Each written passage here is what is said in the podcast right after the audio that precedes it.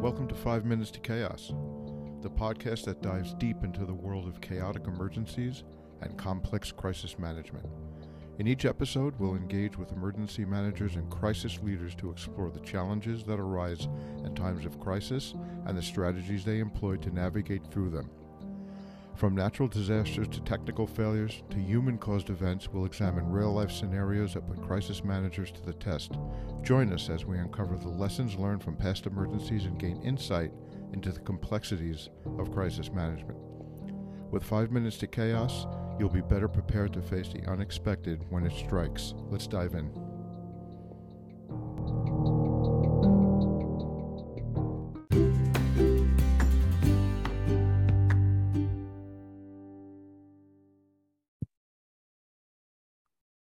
Hello, everybody. Steve Kerr here, your host to Five Minutes to Chaos, an unrehearsed, unscripted podcast with the goal of promoting crisis management through the raw experiences and observations of emergency managers, crisis leaders, and incident commanders that have led their teams through complex and challenging situations.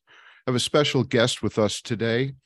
Uh, somebody that shares the passion that I do for the emergency management domain. He has served in a number of emergency management capacities um, in Florida and in the private sector, and he also has a medical background.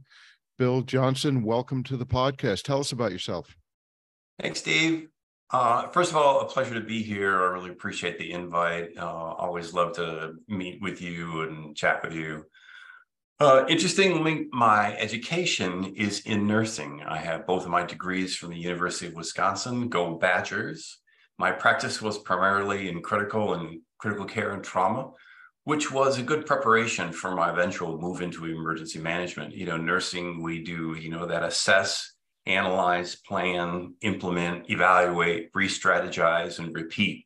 And so that was, I think, a good uh, theoretical background or preparation for my um, eventual move into emergency management. In nineteen ninety-one, I worked as the assistant director of Miami-Dade County's Office of Trauma Services, managing the Trauma System Quality Improvement Program. In nineteen ninety-five, the trauma system was combined with the Miami-Dade Office of Emergency Management because of budgetary and grant uh, reduction strategies. So overnight, I was promoted to the assistant director of emergency management, kind of getting on-the-job training. Uh, in two thousand five, I did a short stint in the private sector doing emergency management consulting, followed by a brief stint as assistant director of Broward County's emergency management program. And in twenty ten, I accepted the director position of Palm Beach County Division of Emergency Management. I retired in early twenty twenty-one. I have approximately twenty years as a clinical nurse. I still am licensed, and over twenty-six years of emergency management. I still have two side hustles that uh, just a little bit part-time. I work for uh, H H S A S P R on their uh, incident management team as a public health advisor, and I work for Early Alert as a uh, part-time uh, on-call, more or less, uh, consultant. And then I also do some volunteering and uh, happily retired. So how's that? You're the most happily unretired guy I've ever met. You got a lot. You got a lot going on. You know, um, I have an E M S background. That that's the that's my foundation, and I'm not surprised to see somebody uh, such as you. You were also a paramedic, if I as I recall. That is correct. Uh, right. So uh, I. I I was I've been a paramedic since nineteen eighty-two. That dates myself, and I might as well share that. Um, and I'm not surprised to see um, that um, connective tissue between E M S, medical, nursing, and and emergency management. I see that a lot. Yeah. Um, uh, episode uh, was it episode one? I think Rich Rotans, F D N Y captain, rescue safety division. Uh, that ultimately became Deputy Commissioner O E M New York City and Director of Emergency Management Nassau County, was a nurse, and yeah. uh, and it still is. And I, I think uh, I, I think that that connection, that human connection, and like you said, you the the way that you're um, trained to make an assessment of a patient and come up with a plausible diagnostic situations, a differential diagnosis. Well, you kind of got to do the same in a crisis situation, right? I really, I really like the way you said that. And I think, you know, the other thing is, is that, um, you know, emergency management's about compassion for humanity, and, uh, you know, nursing is, is as well. And uh, I think they're very two similar um, processes. And, you know, I, some of my nursing colleagues kind of chide me a little bit about how I left nursing, but I would disagree. I think I practiced nursing every day that I was in emergency management. We have, you know, I advocated for my special needs population day in and day out. I advocated for the underserved and the, the medically challenged people in my community. Uh, uh, there were various ways that every day that we uh, that as that I used my nursing skills. Uh, I may not have been starting art lines like I used to, but um, definitely used um, many of my talents and skills as a nurse in my emergency management um, skills skill set every day. I think the takeaway there for emergency managers, especially those entering the field, is that emergency management, before anything else, is a people-first organization. And people, and it, what I don't care if you're an emergency manager in the community, at the state, in a private sector organization, critical infrastructure, it's all about people. If you're if you're working for uh, a, an organization such as healthcare, public health, that that's that's crystal clear. But um, for those breaking into the business, I like to give some tips, and I think making sure that you understand. You know, when we started O E M, New York City O E M, in, in the mid nineties, uh, uh, Jerry Hauer was was the uh, was the first director, and he had a few basic rules, not unlike the rules you have that Jeff Goldberg spoke about in, in episode two, like this past the uh, the Palm Beach Post uh, sniff test or something like that. Uh, there, there were a couple rules, and one of the rules was, Um, people before infrastructure, and get it done. And, and, you know, I mean, that's it. You know, knowing who to call, you know, that kind of thing. Keep the Rolodex up, and well, you, you and I are both old enough to know what a Rolodex is. Yeah. And uh, you know, we talk about that a lot on this show, because I believe in Rolodex crisis management, you know, or cell phone management. Uh, yeah. Be knowing who to pick up uh, the phone, and knowing who to call, where to get information, where to get stuff, and where to provide stuff. Yeah. So yeah. Uh, so uh, I live in Palm Beach County, and uh, I, you know, I pass the E O C frequently over there on on Gun Club Gun Club Road, and I think of all the all the friends that I have that have you know come through there, that have had that have grown, such as yourself, Jeff Goldberg, uh, have had great careers from there. Being in Palm Beach County, you know, just where it's located in the tropics, with the threats and risks that that uh, yeah. this county is confronted with, and, and and that's changing. The demographic is changing, right? West Palm Beach is changing. It's mm-hmm. becoming extremely urban. We have the this new rail system going through the county, Brightline, which uh, yeah. is is uh, is a, a could is not not a problem, but you know could be a, a safety issue. There are some rail accidents that are occurring, so so good stuff. So the one thing you didn't mention, mention and I want to give you a plug, is the great work that you do uh, in the leadership role you have in the annual Governor Hur- Governor's Hurricane Conference here in Florida. Uh, it's it's an extraordinary event. If memory serves, it's, it's here in West Palm Beach every year, and there were twenty-four hundred people, I believe, in attendance, and I was fortunate enough to uh, uh, to be at the conference and participate this year with uh, with you all, and uh, made some new friends. Met the Wagners, right? You spoke about was it Early Alert? Uh, my new, my you know, my new new friends in emergency management. Uh, is it William? We have. Uh, We have some, as you as you do you, we we have the same like time period on our resume, and right. we were able to just kind of you know joke about you know t- talk about some of the s- s- things that have gone on in the business in the industry over the years. So tell us about the conference a little bit and what your role is, only because I think it's so important. Well, I've been with the conference for, uh, I'm dating myself now, since the early two thousands, I think. I've, I think I've been attending the conference since the nineteen nineties, but um, the uh, it, it's I, it's the nation's largest conference on tropical uh, storms and for emergency preparedness people, Uh, emergency managers, public safety, first responders. I think it's the thing that we try to, I've been on the uh, on the board of directors. I've been chair of the program committee for many years. I'm still on the program committee. I guess they, I just can't get off of it. Um, but I really enjoy my work with it, because I think the the essence of the of the Governor's Hurricane Conference is to provide uh, real, usable and economical training for, um, you know, first responders and emergency managers.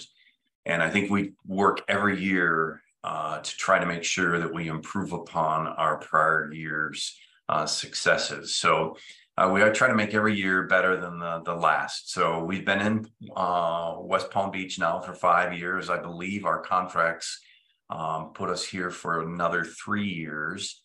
Um, so it's been a, it's a, it's a really good conference. I think we, we, uh, have seen, again, about twenty-four, twenty-five hundred people here this year.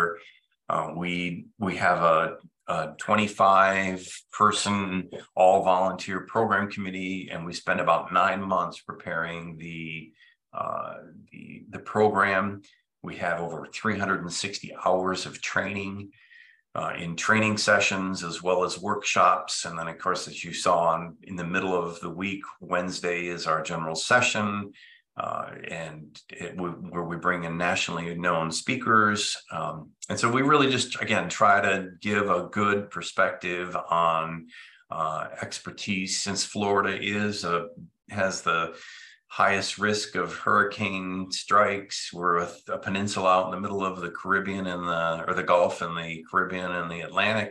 We, um, you know, have a high risk, so we have a lot of experience. So we hope to share that with um, many people. We, we saw people from forty-seven of the forty-nine states in the continental U S. So we're, um, you know, we, again, I think we, we're not just a Florida conference, although um, we do try to, since we do things fairly decently here in Florida, I think we, uh, we, we, we don't mind every once in a while talking a little bit about what it is that we do. I think you should. And, uh, you know, we were lamenting, uh, you and I, uh, about the cost of uh, indus- industry conferences before. Right. Uh, the cost of the Governor's Hurricane Conference is is nominal, and it, I think it's a real value, but it's also value add. I, th- I think yeah. you get a, an enormous value. Um, it's it's at the convention center here in the county. Uh, I have no reason to plug this other than I think it's great, and I you know and because he, because of your leadership role, and it's some other friends like Jeff Goldberg, and I think it's it's so anybody that's considering coming to the to the to the jewel of the East Coast of Florida, right here in West Palm Beach, because it, it is in it is in downtown West Palm. Uh, I would certainly uh, encourage that. So we're here to talk about crises. And uh, I I know that you have been involved in any number of hurricanes, but you also have experience, uh, uh, much broader experience being in, in the business. So um, what's our crisis today, and what were the challenges? So when you asked me to come and talk to you today, I thought, well, gosh, what should, what should I talk about again? You know, I'm, I'm a little bit old. Uh, so I've got a bit to pick from. Uh, you, as you saw from my bio, I could talk all day about disasters.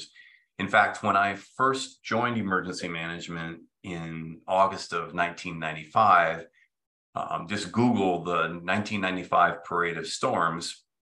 And when we walked into the Emergency Management Operations Center, um, uh, again, as a, as a trauma agency person, I had no clue about emergency management.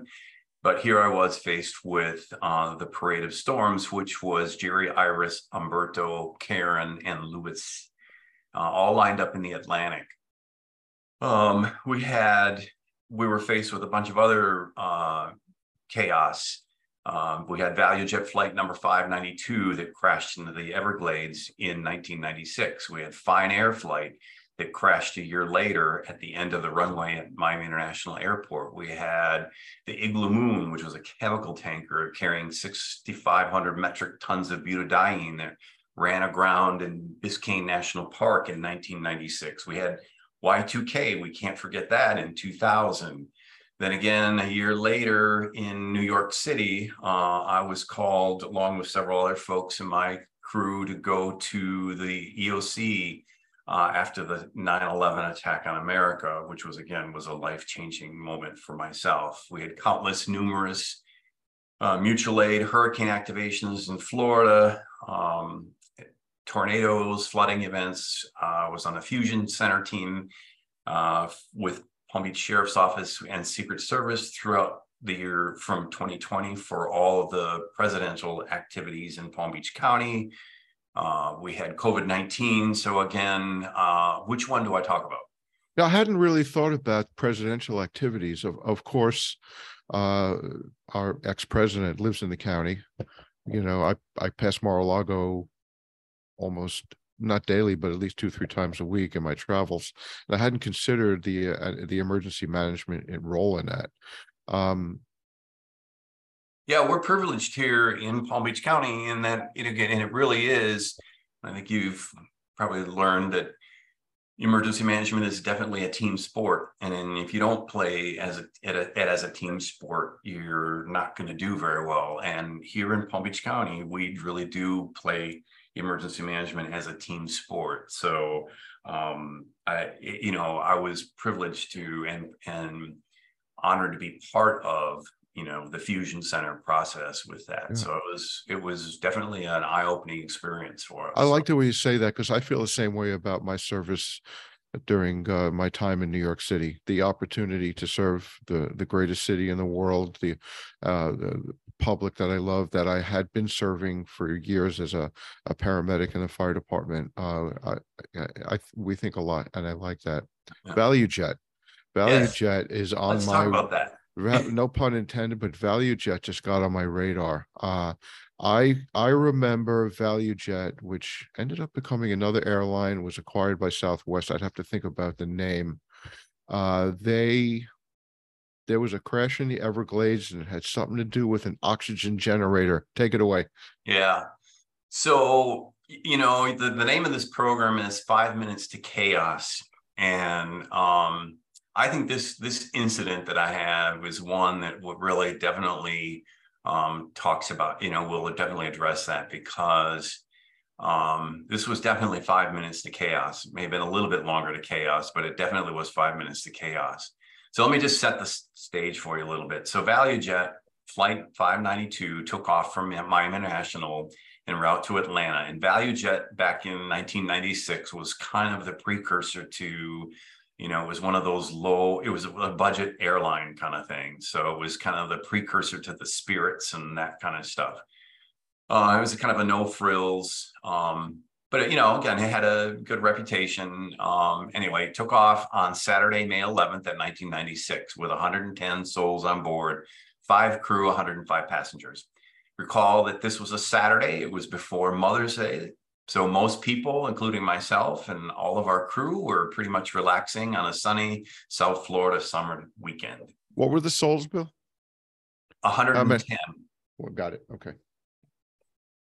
Uh, it took off um, and it crashed into the Everglades about ten minutes into the flight as a result of a fire in the cargo bay, because as a result of improperly stored chemical oxygen generator canisters. Those are the canisters that kind of, you know, when you're in flight, you know, you lose altitude or whatever, and the oxygen masks down, move down or fall down. They're the canisters that create that oxygen kind of thing. And they get hot when they do that. And again, apparently there were a bunch of them stored together. They didn't have protective, um, they weren't stored properly. So when they all got together and they moved around when the when the plane started to uh, ascend, um, and then they got all hot kind of thing, started a fire and blah, blah, blah. Do you the remember the aircraft type offhand? Do you, I'm just I'm just curious, uh, like an a like an M D eighty or? Uh, was it seven thirty-seven? seven thirty at seven, I think. Uh, I can find out a little bit. The the no, the plane struck the ground pretty much straight head for. It was a D C nine. I'm sorry. Okay. D C nine thirty-two. It struck the ground nearly vertical, went straight right in. The aircraft was destroyed on impact. There really were no large pieces of fuselage remaining. Uh, I remember seeing pretty much, you know, one landing gear, and that was pretty much about the biggest piece of uh, the aircraft that I saw. Um, the recovery of the aircraft and the victims was really difficult. It's because of the location of the craft. It, the nearest road of any kind was a quarter of a mile away from the crash scene. It was, uh, it's the crash scene itself was in a deep water swamp. It was in the Everglades. It, the, the entire scene was entirely submerged in more than seven feet of water, and then followed by several feet of muck, and then um, you know, then then a bedrock, if you will. Um, sawgrass, alligators, aviation fuel, the risk of all kinds of bacteria infection from cuts plagued uh, all of our researchers in that recovery effort. So that was really pretty much a high risk issue for them. Snakes. Uh, not at that time. Alligators were the biggest risk at the time. Not to mention mosquitoes, flies, you name it. There, it was clearly was an uncomfortable thing. And what was your role at this time? Were you Broward County? No, Miami-Dade, and I was uh, assistant director. Okay. And as you mentioned that, there was, because, so again, here we are, um, you know, it, it was a quiet Saturday afternoon, and all of a sudden, back in the day, um, there were very few cell phones, and uh, I did not have a cell phone, but I had a pager, and my pager kept going off, and I started learning of this, and so I called my boss, who was at the time Chuck Lanza. Oh yeah. So he and I learned of this, and so he he and I said, hey, let's let's. let's go and check on this and go out there. So we we did. So it, our our calm Saturday afternoon went from not from quiet to chaos pretty quickly, although it was almost more than a half hour drive to get out there. And then once we got out to the intersection of the the highway and the berm, there was just really nowhere to go because there were so many vehicles out there, and there was just nowhere to go. You were pretty much on a berm, and then it was Everglades. So you were out in the middle of nowhere. And the problem was, was that there was no infrastructure whatsoever. Cell phones didn't work out there. Portable radios didn't work out there. Some vehicle radios worked out there because they had enough power to get back to the local area, but again, most radios didn't work. Um, so there was there was a lot of difficulty in terms of, number one, learning whose jurisdiction it was, whether it was in Broward or Miami-Dade, but eventually we learned that it was in Miami-Dade County. So Miami-Dade took command. And um, from there on, would that have been a fire department? Who was incident command? By what agency? It, it, it started with fire because it was a, it was you know it was a, a response, it was response, search and rescue, and then ultimately it became, once it was determined that there was no, um, you know, there were no survivors, then it kind of shifted to Uh, more of a unified command, but it shifted primarily more to um, M D P D, because then it was a, a, a scene, a, a homicide scene, I guess. And, but again, because M D P D did not have any of the, the equipment to be able to, you know, boats, scuba divers, anything, um, it, uh, you know, it became more of a unified command. And in fact, it became such a unified command that twenty-seven agencies were ultimately involved in the in the response. So, to me, that sounds like uh, a lot of three-letter feds were there. N T S B, well, that's four letters, but probably had A T F, F B I. Was the assumption it was uh, uh, uh, an I E D originally? No, but okay. there there was, yeah, I think there was a little bit of assumption of that at first. Um, but again, quite honestly, there was very little, um, there, there, it, there really wasn't much to, uh, uh, there wasn't a lot of discussion in that, if I recall. It was more, it definitely from our perspective, it was, what are we going to do? You know, we we weren't so much concerned about the cause per se. It was what we needed to do, kind of thing. So, so the basically the bottom line was, was our job was to recover the passengers and the plane, and basically coordinate that over. And that that process took many weeks.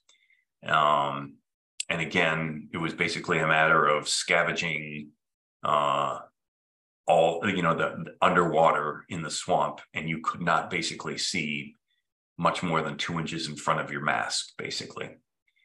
The, we set up a base camp located on Highway four forty or forty-one, which is Tamiami Trail.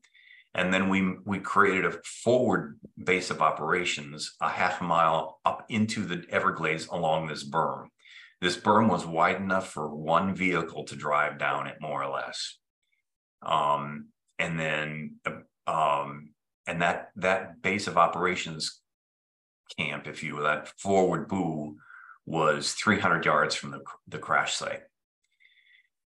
We had uh, we on the berm. That's pardon? Just so the boo is on the is on the is on the berm. Right. Right. Okay. So the four, the so the the base camp was the the berm was a little bit wider, so we were actually able to to create set up a landing zone and park some vehicles, and that's kind of where we set up basically a major or a little city, and but yet the forward boo was basically we set up a dock, and that's where we were offloading Um, personnel to go out to the actual crash site. But it became a major logistical operation. We had to, you know, deal with Tyvek suits, waders. We used forty-five hundred gallons of fuel a day, three thousand pounds of ice, drinks, um, food. We, it cost us about three hundred twenty-five thousand dollars a day in costs. In today's dollars, that's probably about six hundred thirty thousand dollars. Um, and that went on for many weeks. So again, I can't remember what the total cost was, but you do the, you can do the math. Of course, we had major transportation issues. Again, we had to do everything primarily by helicopters, airboats, airbuses, which were big airboats that would carry personnel, flat boats, and temporary docks. There was very little vehicular traffic whatsoever. There were, again, as I said, major communications issues. There was no telephone in infrastructure out there. We had to have A T and T drop um, a, a line out to, you know, our base camp. It took several days for that to happen. There were no common frequencies back then. So even if radios did work, you know, we actually set up a repeat, we set up two repeaters. We set up, we actually established an independent local base station, repeaters, and five new frequencies to deal with that. Because again, that just, you know, radios just were not working out there. And then of course, back in that, that day, satellite telephones is as standby, sorry, as primitive as they were, they um, um, were, We we used them to the degree we could, and we actually asked, set up a cow as well back then, like cellular on wheels. So I'm I'm curious about the radios. I, I understand what you're saying. You set up a, a local radio network. Where did you get the radios? Was it a purchase? Did all the agencies, you know, bring their toys uh, to the to the playground, and everybody would tweak their radios? Was there radio mechanics to to adjust all that? It sounds like just communications had to had to be. I mean, you're over. You're giving us an overview of major logistic operations. So yeah. Communications always being a failure in crisis. I thought I'd ask about that. Sure. Well, again, number one, Miami-Dade Fire Rescue had um, uh, its own communications division, which was uh, a stellar division. They you you ask them to set up a, a wire and two cans between you know two places, and they could make it work. Um, they were phenomenal people, um, and they were. I mean, Miami-Dade Fire Rescue at the time had one of the premier uh, U S A R teams. They, you know, one of the few U S A R teams that was going anywhere. So they had a they had a cache, uh, and the county was working on interoperable communications probably before most people were. So there was there were ways that they could communicate, um, and you know they had a fair amount of uh, infra- they had a fair amount of resources and infrastructure already in place. But again, these guys were phenomenal. Uh, in terms of being able to, again, string a wire between two fire, literally between two fire trucks with raised ladders and and make some kind of level of communications. And we learned that kind of coat hanger, duct tape, and a little bit of copper wire from Hurricane Andrew. Yeah, I was going to say earlier when you were going through your your your uh, history that you lost, uh, you that you didn't participate in Hurricane Andrew. It is it it's really interesting how how small our industry can be. You talked about the Miami-Dade U S A R team. I worked with Carlos Castillo in the early days of the U S A R program because I was on the original um, U S A R team in New York City, building help building out the medical component of that. And we were actually in, we were, it was nascent, it was still under development, and FEMA launched us uh, to Andrew. We packed up uh, medical equipment. We were on the way to Kennedy Airport uh, with a team of E M S uh, docs and nurses, and we were canceled. But uh, the team wasn't, uh, that was our part of it. Uh, you know, if there was a fire, Uh, and uh, N Y P fire rescue and N Y P D emergency service component that was also on the way, but it, it's just uh, it's it's a t- it is a, a tiny little world when, when you think about it. Wow, this sounds like uh, quite an quite an incident. Um, yeah, we essentially built a small city with a daily population of about two to three hundred people out on a berm in the middle of the Everglades overnight, and we maintained it for more than a month. So we did food, water, power, waste, waste disposal, infrastructure, communication, healthcare, security, and governance, you know, overnight. And if you can think about this back in nineteen ninety-six, this was pre-NIMS, pre, you know, all that stuff.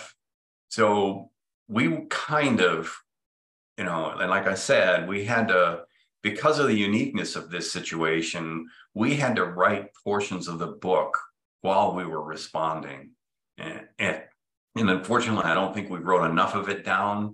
Um, but, uh, you know, it was, that's what made this, I think, this, this event so phenomenal.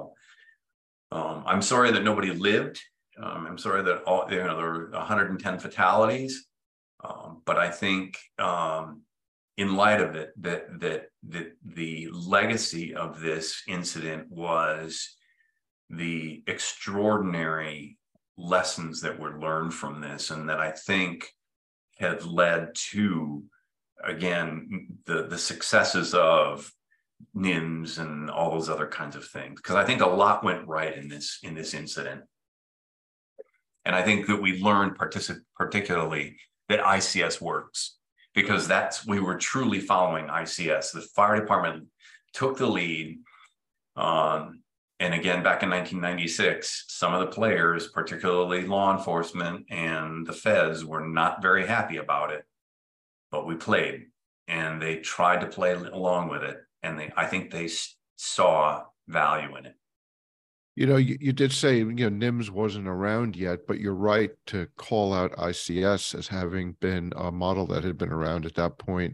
Yep. Uh, well, since nineteen seventy, that was when the FireScope program in California produced the incident command system, and we were using it uh, in New York. Uh, we were developing programs in the early nineties that are, you know, of course, full, full, full blown now. Another comment I'd like to make is that Uh, you said nineteen ninety-six, right? So this was not a good year for aviation because just two months later, T W A eight hundred goes down also in the water uh, um, on the north shore of Long Island.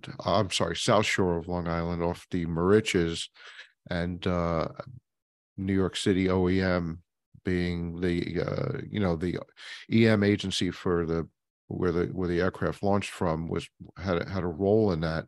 Um, I'll, I'll have uh, a guest on in the coming weeks who was the incident commander for T W A eight hundred.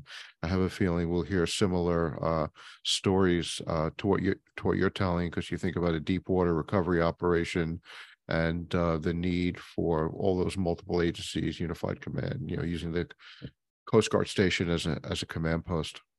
Yeah. So, so what did I learn and kind of what went wrong? Um, or I guess, yeah, rather than being negative about it, I say, what did I learn? Oh, it sounds like there was too much positive. Yeah. Well, there was, a again, like I said, I think there was a lot of positive, and I don't want to by any means um, denigrate any of that.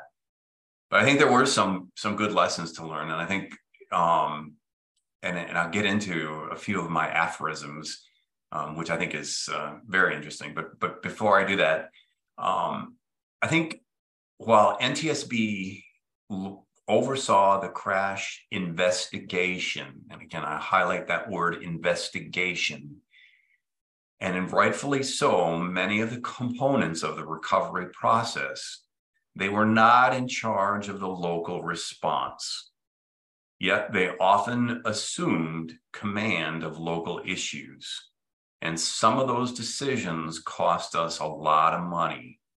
And I learned that disasters are local. And that's where I first learned that disasters are local, and I'll never forget that. And I learned never to give up control. And um, I learned, because Miami-Dade received little reimbursement for the millions of dollars that we spent on recovery efforts. And again, if you give up control, Uh, it's going to cost you, and it's going to haunt you for the rest of your life. So in from here on, from that day on, I or that incident on, I never allowed um, what, whether they come in and flash their badge and they're fancy this and fancy that. Disasters are local, and we have to make sure that we don't, you know, allow. Again, we understand the investigation has to take place, but they, but you know, feds, state, whoever it is that's in charge cannot uh, usurp the local response. So I learned that lesson. I was uh, thinking of finances before, and I didn't want to bring it up because I didn't want to.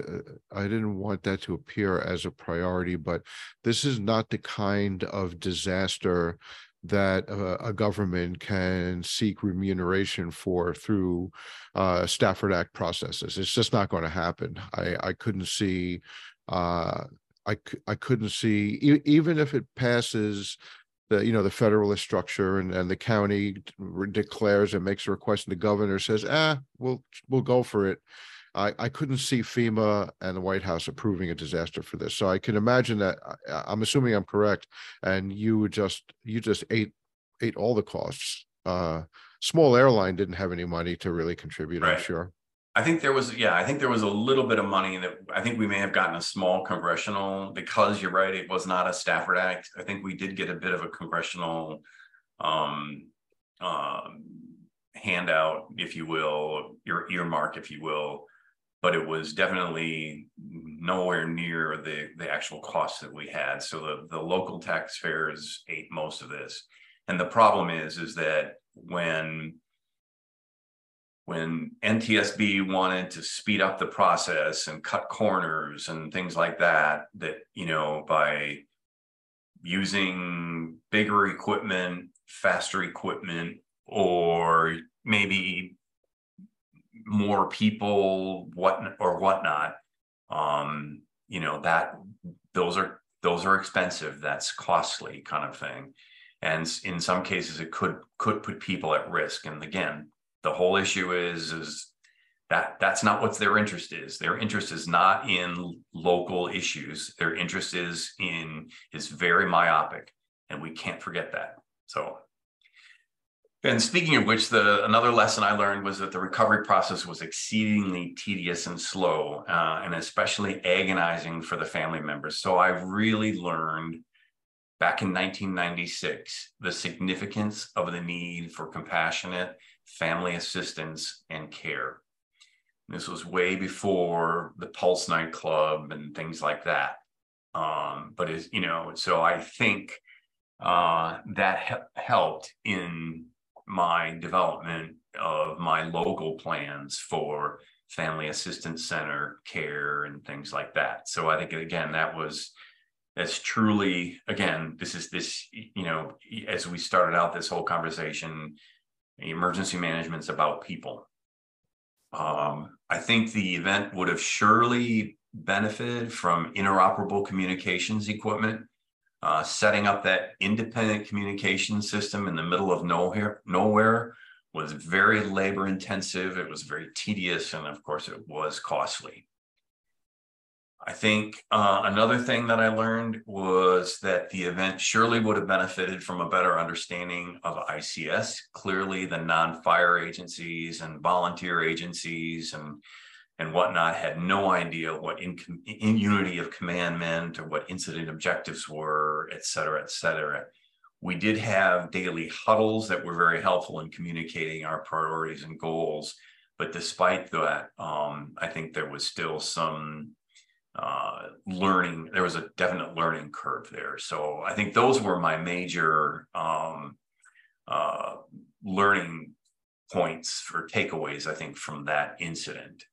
You know, it's interesting how, as I speak to senior emergency managers such as yourself, there are, um, uh, shall we say, uh, collateral experiences. So I was uh, in the Family Assistance Center for T W A eight hundred, and two months later, uh, it was a bad year for aviation. I was in the Family Assistance Center for Swiss Air one eleven.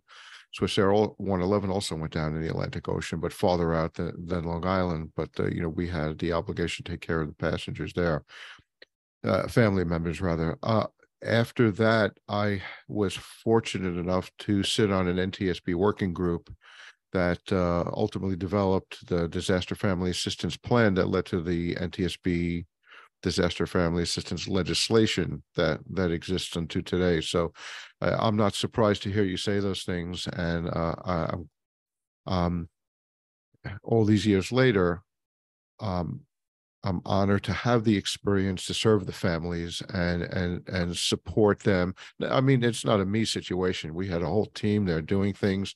Uh, it was uh, we had police agencies there, uh, T W A eight hundred, I one eleven, Port Authority Police.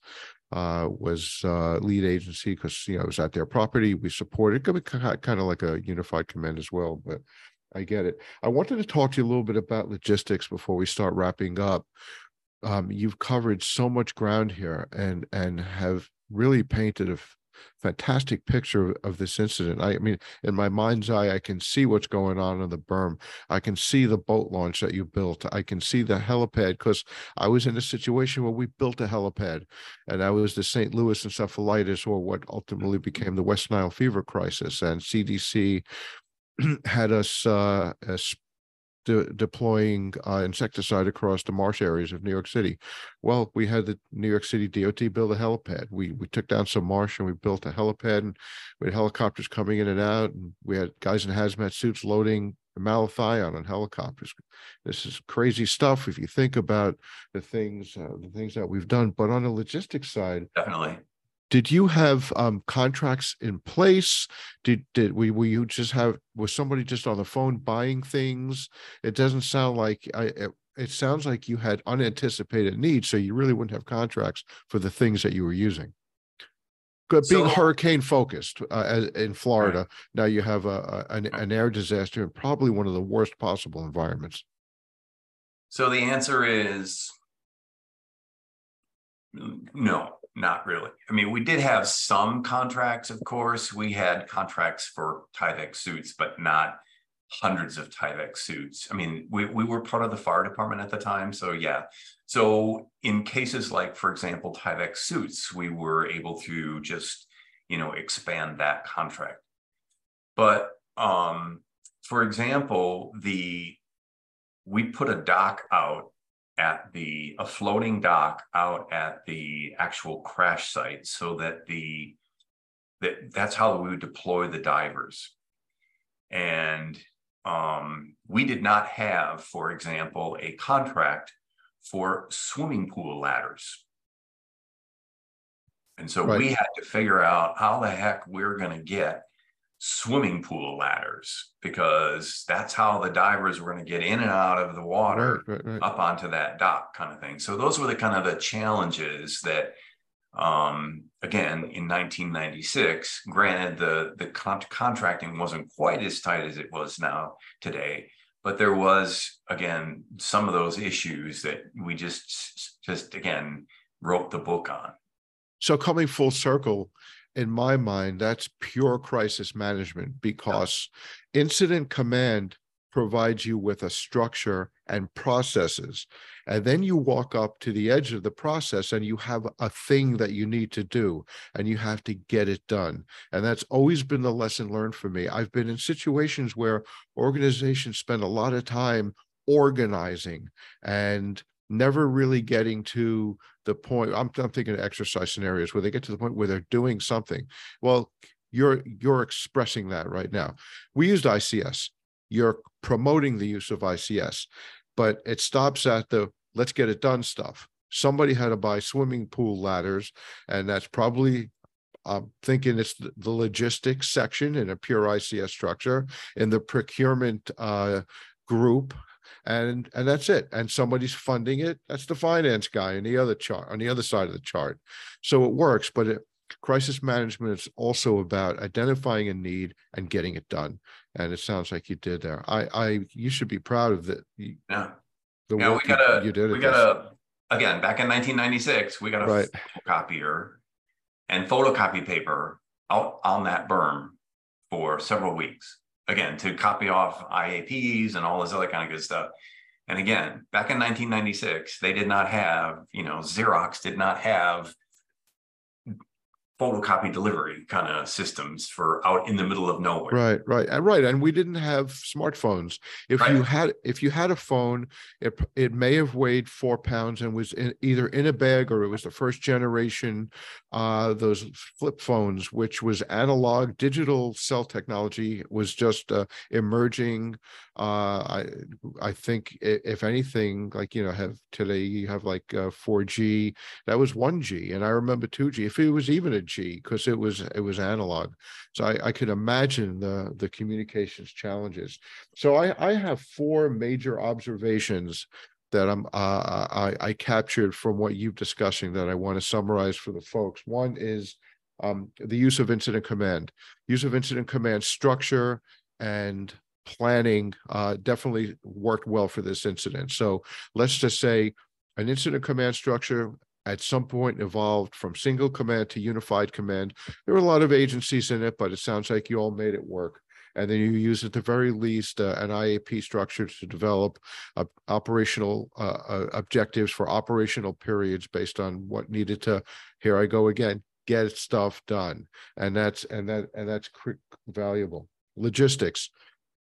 Major logistics operation. It, you know, we say we're people first, and in order to, uh, of course, this was not necessarily people first because it was a mass fatality operation, but it was a mass recovery. But in any disaster, hurricane in particular, um, logistics is people first, because you have to be able to, once, once the people are evacuated and uh, we've made all the rescues, people need to be cared for. Human mass care situation requires logistics, and that's everything from food to water to cots to sanitation to everything that goes along with that. And and and and that was job number two.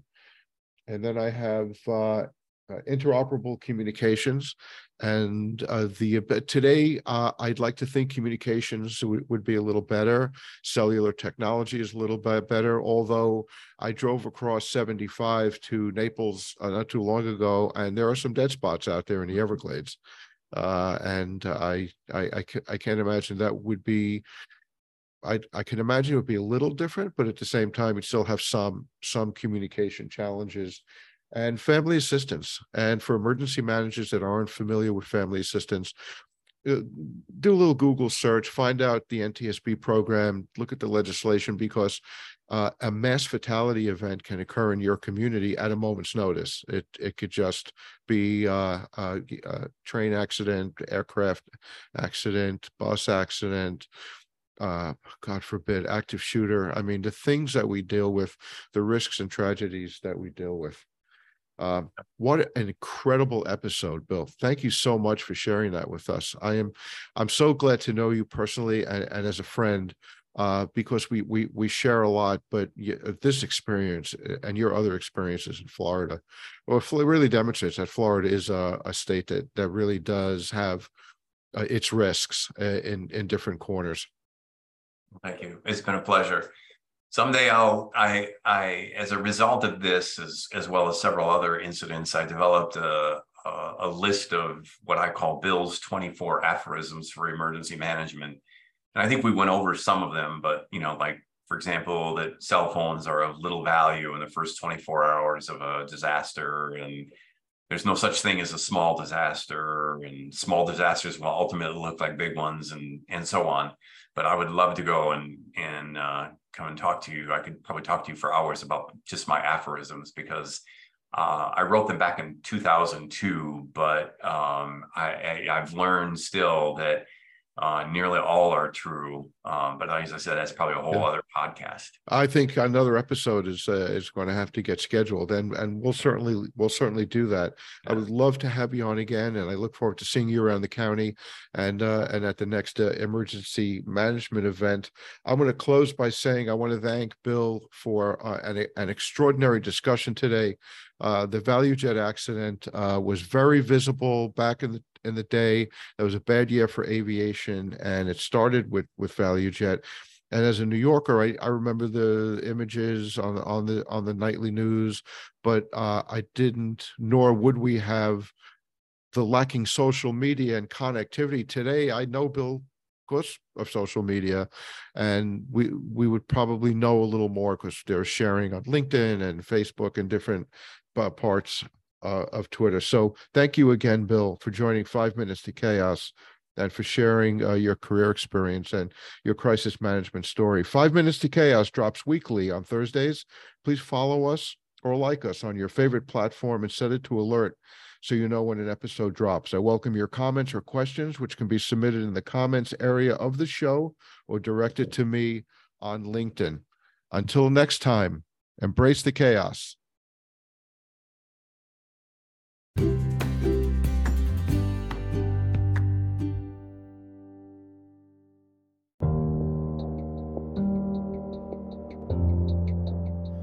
That brings us to the end of this episode of Five Minutes to Chaos.